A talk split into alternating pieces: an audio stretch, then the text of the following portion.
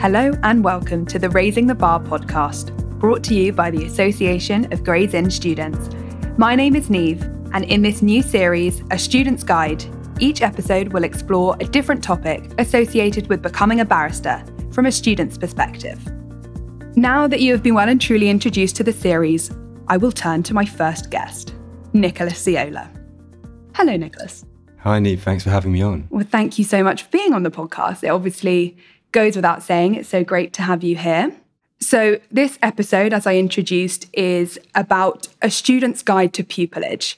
But for you, you have obtained pupillage and you secured this during your GDL year, which is the Graduate Diploma in Law, a law conversion course for non law undergraduate students. So, actually, something less common than people might appreciate is that you have had a very linear path to the bar. I hope you don't mind me saying. Um, you haven't had a gap in your studies and you are now set to start pupillage this year. So, first things first, this can be done. Um, but I'm going to start with you at school. When you were choosing your A levels or your university degree, did you know what career you wanted to have? Definitely not for A levels. So I deliberately um, picked a, a, mix. So I had no idea what I wanted to do. I did physics, art, history, and maths to keep my options open. Uh, but I was always best at history. So I sort of naturally went down that path. Never considered law because everyone told me don't do it. Um, just do something else first. And then you can always change later. Um, so I did history. I loved history, still do. Um, but I had an idea. I think I did have legal interests quite early. Okay, where did they come from then? I'm not entirely sure. I think I, fir- I first noticed them at, during undergrad when I was, you get the uh, crazy recruitment drive of solicitors' firms, right? So they were coming around and I thought, this is cool. This kind of mixes well with my historical interests in the analytical sense. So that, that's where it started. Okay, so back at school, when you say you had an interest in history, you were told not necessarily to do a straight law degree. Who were you told this by? Where did you find out this types of information? Of course, it's great that the graduate diploma in law exists, but that doesn't mean to say that you shouldn't do a straight law degree. There's so many different options. But for you personally, why did you choose not to do a straight undergraduate law degree? I can't remember exactly who told me. It was definitely careers people, but also when I was researching different degrees to uh, do, I came across the famous, I think it's Lord Sumption and um, a Cambridge professor debating whether or not to do a law degree. And I was convinced by Lord Sumption. I thought, I thought he won that debate. He said, don't do it. He was a historian first. And I was always, I always loved and was good at history. So I thought uh, it just made sense to me. Law, going to law, although I, I thought I might be interested in it, I, the option of choosing swapping over later that that all made a lot of sense. I think that's a really key point to make that actually if you do have another interest at school and looking to choosing an undergraduate university degree to not close that off so early on. I mean, you're only 18 when you're going off to university. You might as well follow your passion, and you were very interested and passionate about history. And actually, it gives you those three years in undergraduate to really figure out what you wanted to do. Did you find that you were able to use your university experience to then find out a bit more about your career? Yeah, for sure.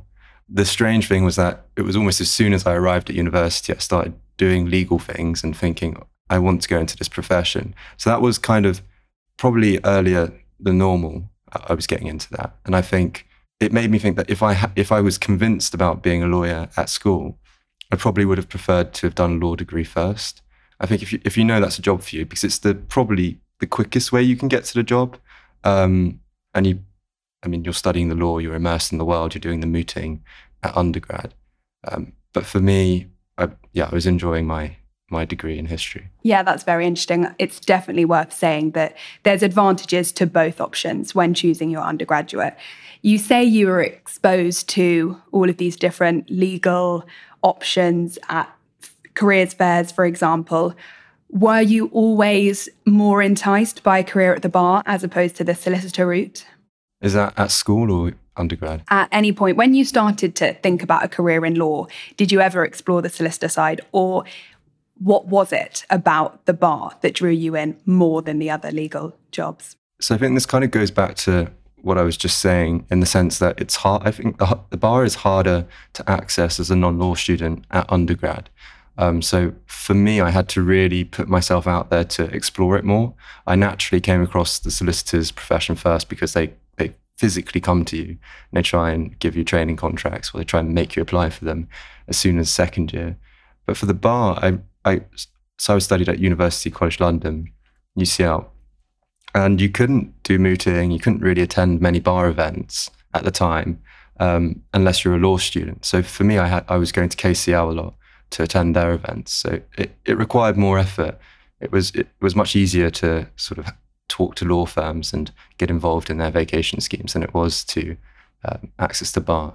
I do agree. I also actually did the GDL from a non law undergraduate, and I found that actually trying to explore the bar as a career was quite lonely because, of course, you don't have the support from your undergraduate degree cohort or professors, for example. You almost have to go out there by yourself, use your initiative, and look for the opportunities that are there because they are there. But it does just require a little bit more research, for example.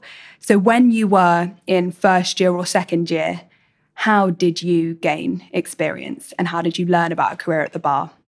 I think the first experience, if I'm not wrong, and this it was what convinced me straight away. So I was sort of going through vacation scheme applications, uh, doing interviews for law firms in second year, and I can't remember why, but I signed up for a novice moot competition at KCL, and I went there, did the moot in front of um, a junior from Atkin Chambers, and I was terribly nervous. So it was probably very bad as well but it was it it was just the feeling, the sort of exhilaration of it, and um, but using the skills I'd loved in history. So it was like constructing an essay and presenting it orally, uh, and it was just the feeling of the oral advocacy. I think it convinced me almost straight away, and then um, the barrister judging the moot was kind enough to offer uh, all everyone who competed in our round to come into chambers for one day, um, and then that again sitting there seeing seeing how you do the work in practice. It reminded me of being at university a lot, just working on difficult pieces of work. But then the added element of oral advocacy, I think that's what really convinced me. Amazing. So, going back to that first experience of mooting, I do think that's a great introduction to the role of a barrister, especially if you're just studying at university but it is incredibly daunting. Getting up there, doing your first moot. I mean, even the word moot sounds quite foreign to non law students, especially. How on earth did you um, prepare for something that is so unnatural for a non law student, especially by yourself and going to a university you don't even attend? Can you offer any advice for someone perhaps doing their very first moot with no previous experience? I think you just have to find a really good university bar society who's open and welcoming. Um, not to shout out too much, KCL Bar and Mooting Society, but they were.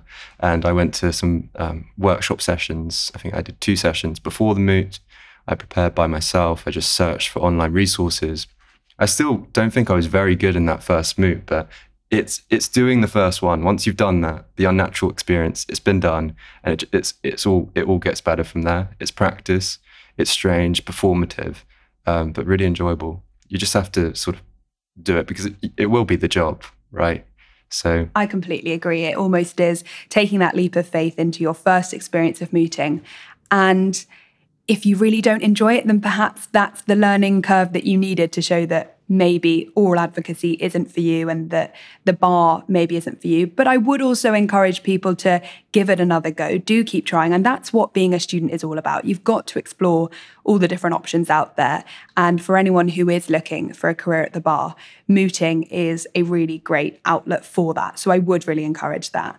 Um, but I echo what you're saying about the student societies. It may seem like they are inaccessible for non law students, but you should just try and, as you mentioned, attend workshops first and foremost. Go to talks. That's where you'll find out information. And it's also where you'll meet people because, as you said, doing that moot is where you met a barrister who allowed you to come in and gave up his time to teach you a little bit more about the career and getting that foot in the door into your first mooting experience has been the catalyst for where you've ended up now, would you say? Yeah, I think so. It sort of has a snowball effect. The main thing is that you enjoy it. So, sort of just to go back, even if you're even if you're bad in the moot, that's not the issue. You can always get better. It's practice. But the key thing is that you find something that you enjoy. I did, and then from there you apply for maybe mini pupilages. You try other experiences, and once you get one, the second one comes easier. The third one comes easier, and it's sort of that's the start for sure. I definitely agree. So, relating that to your experience, what happened after your first mooting experience? How did you then snowball into where you ended up? Well, what happened was I applied for another moot, but this time it was a novice intermediate. So, you get paired up with someone who's a inter- intermediate mooter. And we made a really good pair. Um, it was a construction question for Keating Chambers at KCL Bar Mooting Society again and I was I was impressed that well, I mean impressed at myself, but it, that I got much better in my second moot, um, and it was really enjoyable. We got through to the final and eventually won the competition. And I think that was it, it, uh, luck's involved, but it sort of it proved to me that I could do it. I think it was important I was working with someone else who um, had more experience, and you sort of learn off each other. So that was another one, and then that also resulted in mini pupillage at Keating.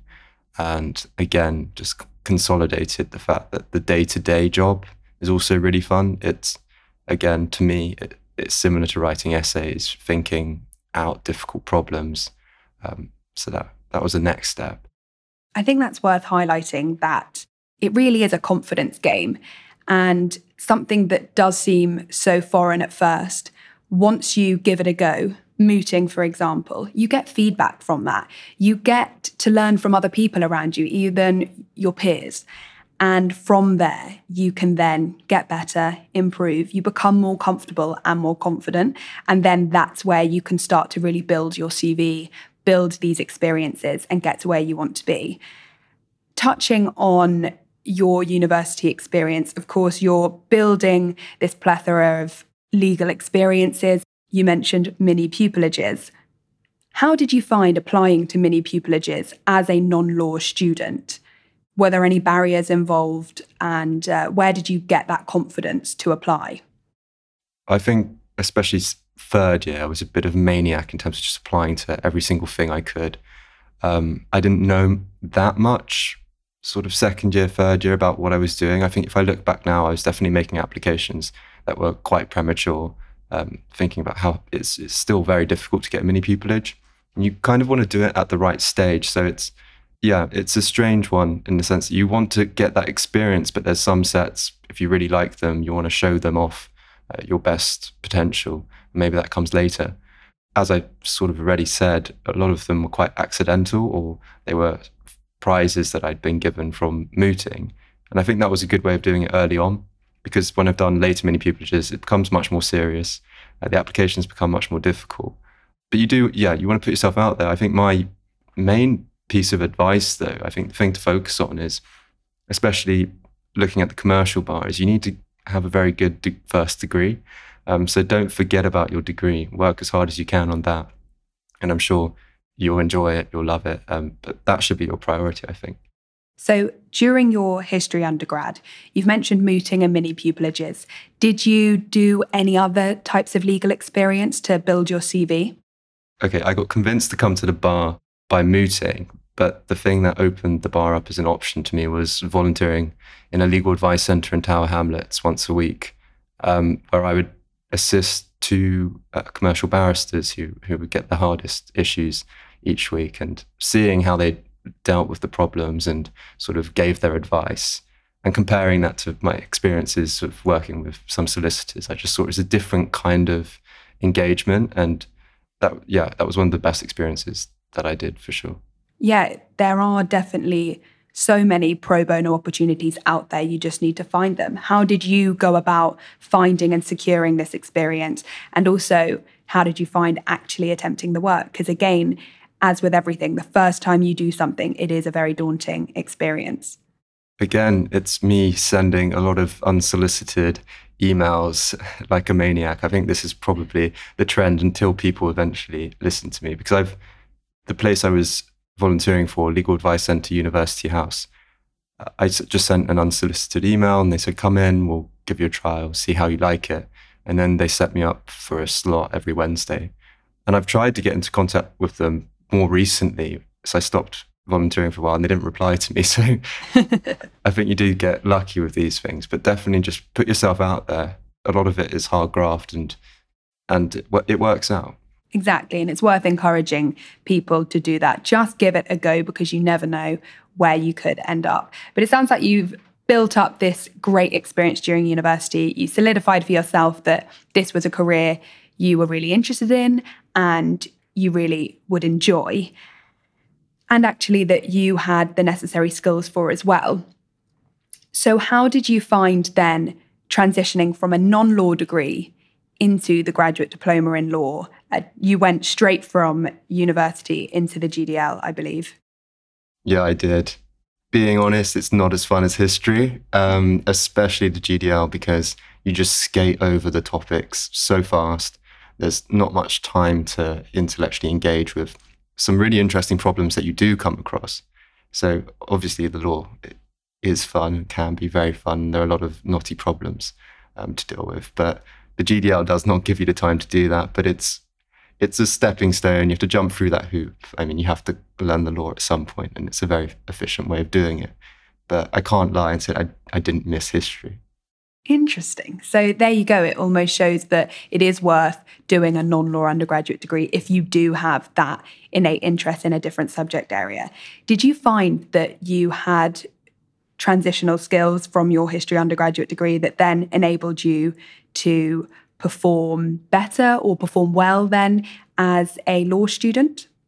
I think certainly for written advocacy, history has taught me so much, or the way we were taught at UCL uh, I, I really learned how to digest problems and construct persuasive arguments effectively and efficiently.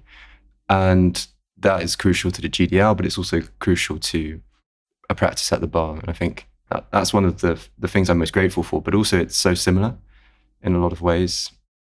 So, on your GDL year, you started in September. Obviously, the pupillage gateway opens in January. What did you do in those first few months of the GDL? How did you prepare for this looming application process? Yeah, it's daunting. It's chaotic. It'll be the busiest year of your life, which is why I do advise anyone to do as much as you can in undergrad um, so that you have less pressure on yourself during the GDL. And also take it at your own pace. Do what suits you. It's not for everyone uh, applying for pupillage on the GDL year. I think it's a lot of extra work. It's I almost split my time 50 50 between applying and doing GDL work. Uh, what I, I, did a few more mini pupillages because you want to get them in before you apply, um, so it's fresh in your mind, uh, so that maybe you they remember you. Uh, that's a good idea. And um, I volunteered for the City University's School Exclusions Project, which is probably again one of the best things that I've done. You represent the parents of permanently excluded children at governing body hearings and independent review panel hearings, and it gives you an opportunity to run your own cases and practice oral advocacy and actually get effective results. That was crucial, I think, to my applications, but also to my own confidence in my ability to do the job. So by the time you're then applying for pupillage, you've already got quite a plethora of experience under your belt.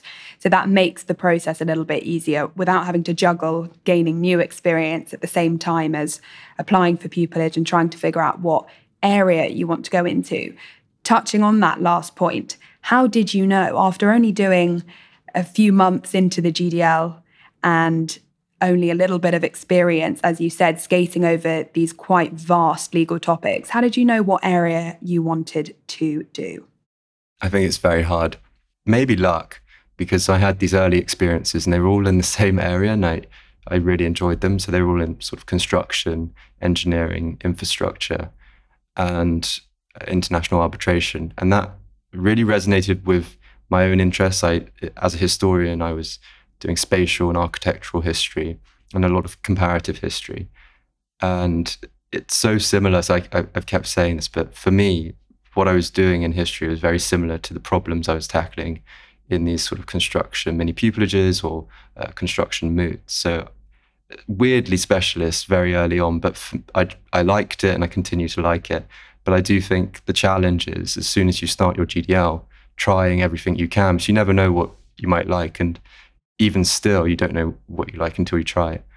So yeah, that that's the challenge. Interesting. So you almost fell into construction law, would you say, just from doing a moot in this area, you're then almost forced to explore this very new and slightly niche area of law. You start to learn a bit more about it, you find out you like it, and then almost tailor the rest of your experience into this area? Or did you try and gain a much more broader picture of experience? Yeah, so I started narrow and then I thought initially thought this is probably too narrow. So I went into sort of, I did more commercial experiences, a bit of chancery experience. And then starting your GDL, I wanted to explore the public law bar, um, sort of commercial public work, because I'd really enjoyed my legal advice center experiences. I really enjoyed the school exclusions project. So I did have public law interests. Um, and then I ended up coming background to the, the, the specialism. I did another mini pupillage in construction uh, at Four Pump Court, and it reminded me that this is, a, although that's where it started, I guess luck maybe, but it's still my favorite area so far. I do think you do need a comparison almost to know what you don't like to be able to then solidify exactly where your strengths lie and where your interests lie. And it sounds like that's exactly what happened for you. Now, turning to that daunting prospect of applying for pupillage, how did you prepare for this? At what point in the year did you start to think about these applications? how much preparation went into it. Tell me a little bit about your experience. So I made a decision quite early on. So I had a few chats with sort of barristers I'd met over the years. Um, and I made a decision quite early on that I was going to apply. And if you're going to apply, you've got to, I think, do it properly because it, it will take a lot out of, out of you in any case. So I went into the GDL year thinking I'm going to apply. I need to sort of get my CV in place and uh, you know get on things early. I spent City gives you a long Christmas holiday, so it's not a very fun Christmas, but I spent all of Christmas and most of January writing my applications. I put in a lot of applications and you're juggling constantly throughout the year, but it was I, I saw it as a sort of a second job, first job GDL, second job applying for pupillage. It's good to hear actually a bit of realism as well, because although you have had a lot of success and you've had a great journey to the bar, it's worth stressing that, of course, there is a lot of work that's gone on behind the scenes to get to where you are now. So, the first stage are these written applications. Do you have any advice for not just pupillage applications, but mini pupillage applications and anything else that aspiring barristers may have to be writing about themselves in order to gain this next step in their career path? Yeah, so it's a piece of written advocacy um, ultimately. And I recently read back my applications because someone asked for some tips, like you have, and it was strange. You know, it's you. It's unnatural the the way you you convey uh, a lot of information very efficiently, and you also are just talking about how great you are. I think you sh- you shouldn't skirt around the subject. You have to get straight to it. These are my three reasons why I satisfy your selection criteria, and no filler words, nothing, just I am this, I have this, I've done that. Number two, I am this, I have this, I've done that. Boring but effective. Uh, that's that would be my main advice. And answer the question. Have their selection criteria next to whatever question they have. Make sure you're ticking that box because they're not reading it. They're not. They're not looking for an interesting read. They're doing that as well. They've got their criteria next to it, and they're giving you marks. Um, so see it like an exam more than a sort of personal statement kind of thing. And when you're writing these applications to different chambers, did you adapt your approach or did you find actually something quite formulaic that worked well and you employed it to each different chambers and perhaps maybe just adjusted certain words to fit a chambers more than the other? So it really depends on which questions we're talking about because all chambers ask different questions. But for the main ones, why does chambers uh, why you, um, those kinds of questions. I, I adopted a thematic approach, so three themes usually, which would run consistently with all the answers, but tailored to each chamber specifically, which is hard. You need to do a lot of research. You need to really understand the area of law, and you need to give real examples of how and why and evidence that you understand these areas. And that is hard. Um, my top tip would be going to court if you're really interested in in a chambers, watch their barristers um, doing applications on a Friday often, um, and just you know see the bread and butter of the work and put that in your application. It always impresses them. And then the next stage is the interview process. How did you find that? What's your experience been like?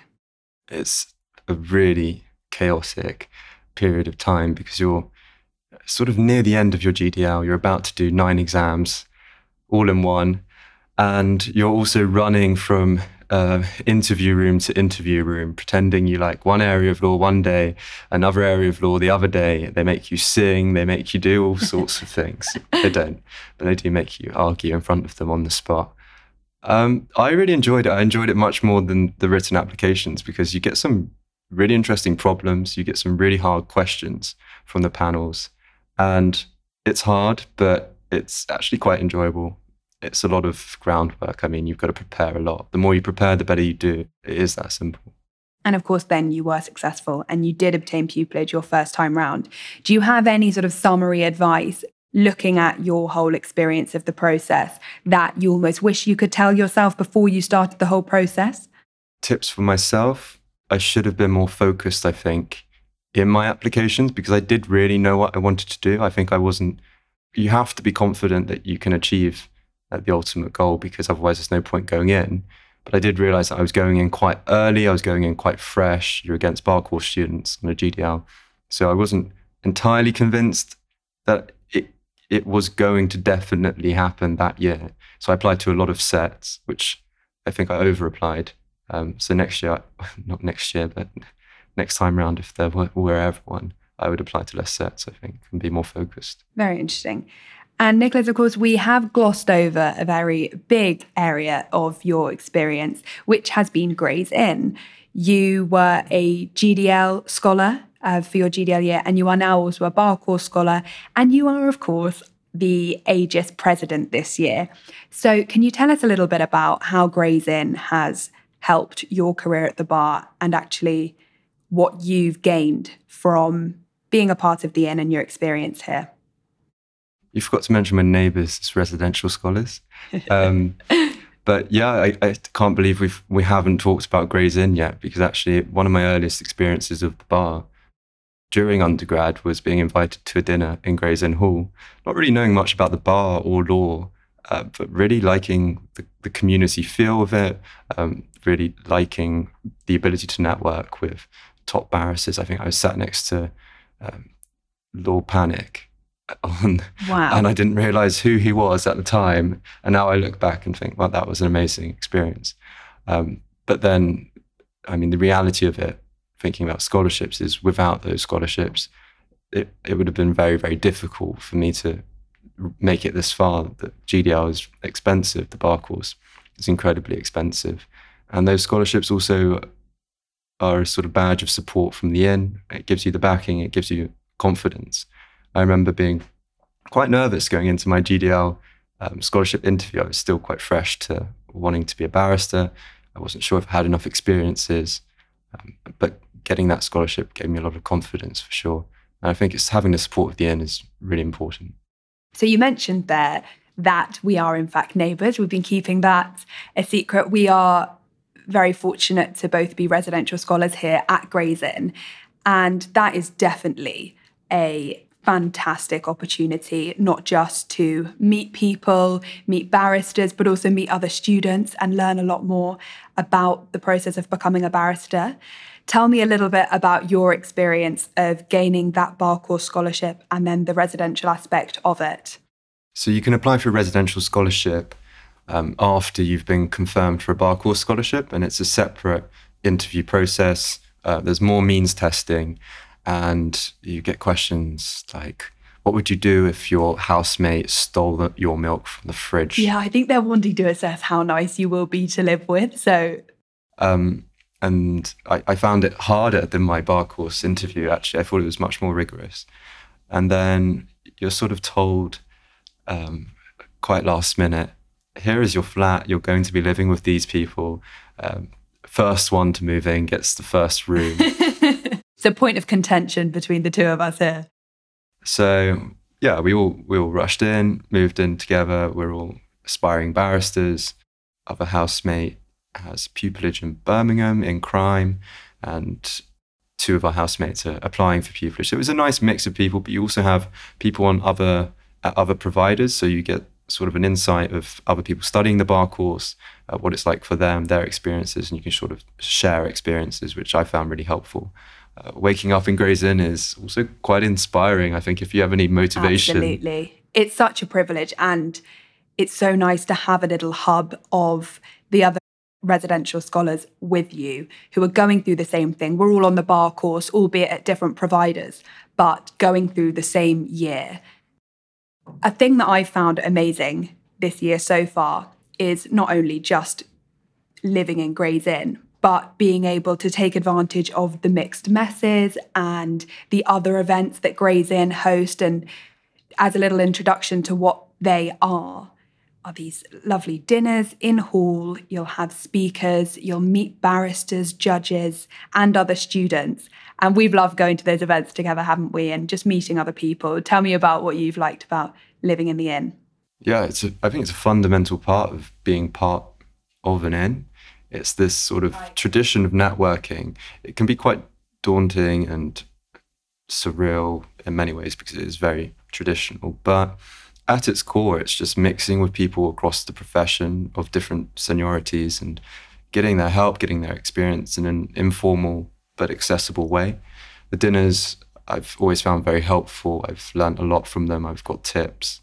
Um, there's other events as well. I, I did Scottish dancing last Thursday, which was a new thing. Yeah, you can just doing. enjoy yourself. Exactly. It's not all just about networking and learning, but actually making friends and making memories as well has been really enjoyable. So a lot of what I did was things that were premature. Yeah, I wasn't really meant to be doing at that stage. I've you get to the bar course and this is actually your year where you're finally allowed to do these things you're allowed to get all these scholarships and it all comes together. It's like after all that groundwork it's finally where it comes into place and then you just start working. I completely agree. It's a nice point in your path to the career where everyone is at the same stage. You're learning these skills of being an advocate on your bar course. You're also completing these qualifying sessions at your inn, learning more, meeting new people, and finally, those previous years of researching in your room, not knowing anything about this career, almost feeling quite alone and by yourself, you're finally at a stage where um, you're with like minded people on the same path. And it's a really great experience. Yeah, for sure.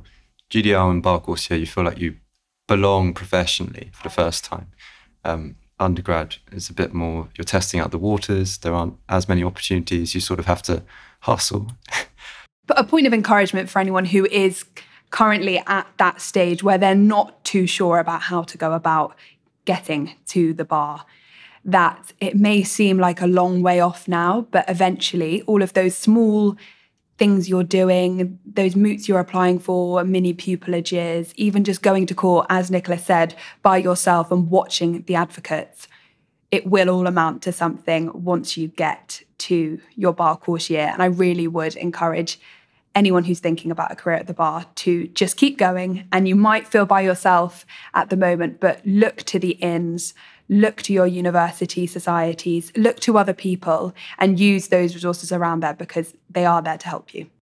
Thank you so much, Nicholas, for talking to me today. We've learned so much. You, of course, have had a really successful but also quite quick um, journey to the bar. And I think it's really useful to know that a lot of hard work has gone into that, but also it is definitely possible. And from that very first moot, just having the confidence to put yourself out there in quite a daunting experience, learn from that, grow, gain confidence, and that's then how you can progress. Just as a little reflection, Nicholas, what is something that you wish you knew earlier, say back to when you were at university, when you really didn't know too much about the bar? Is there any final tips you could offer students that are aspiring to be a barrister? I think the, something I'm most grateful that I did is the pro bono experiences. I think nothing gets you further to the bar because it's a real practical experience. So I'm really glad that I did it. And I think I would recommend that above anything else to students. Amazing. Thank you so much for coming in to talk to me today, Nicholas. And thank you for being on the Raising the Bar podcast. Thanks for having me on, Niamh. Thanks for listening to the Raising the Bar podcast. Please subscribe, rate, and review. And for more information, check us out on Twitter at AGI Students.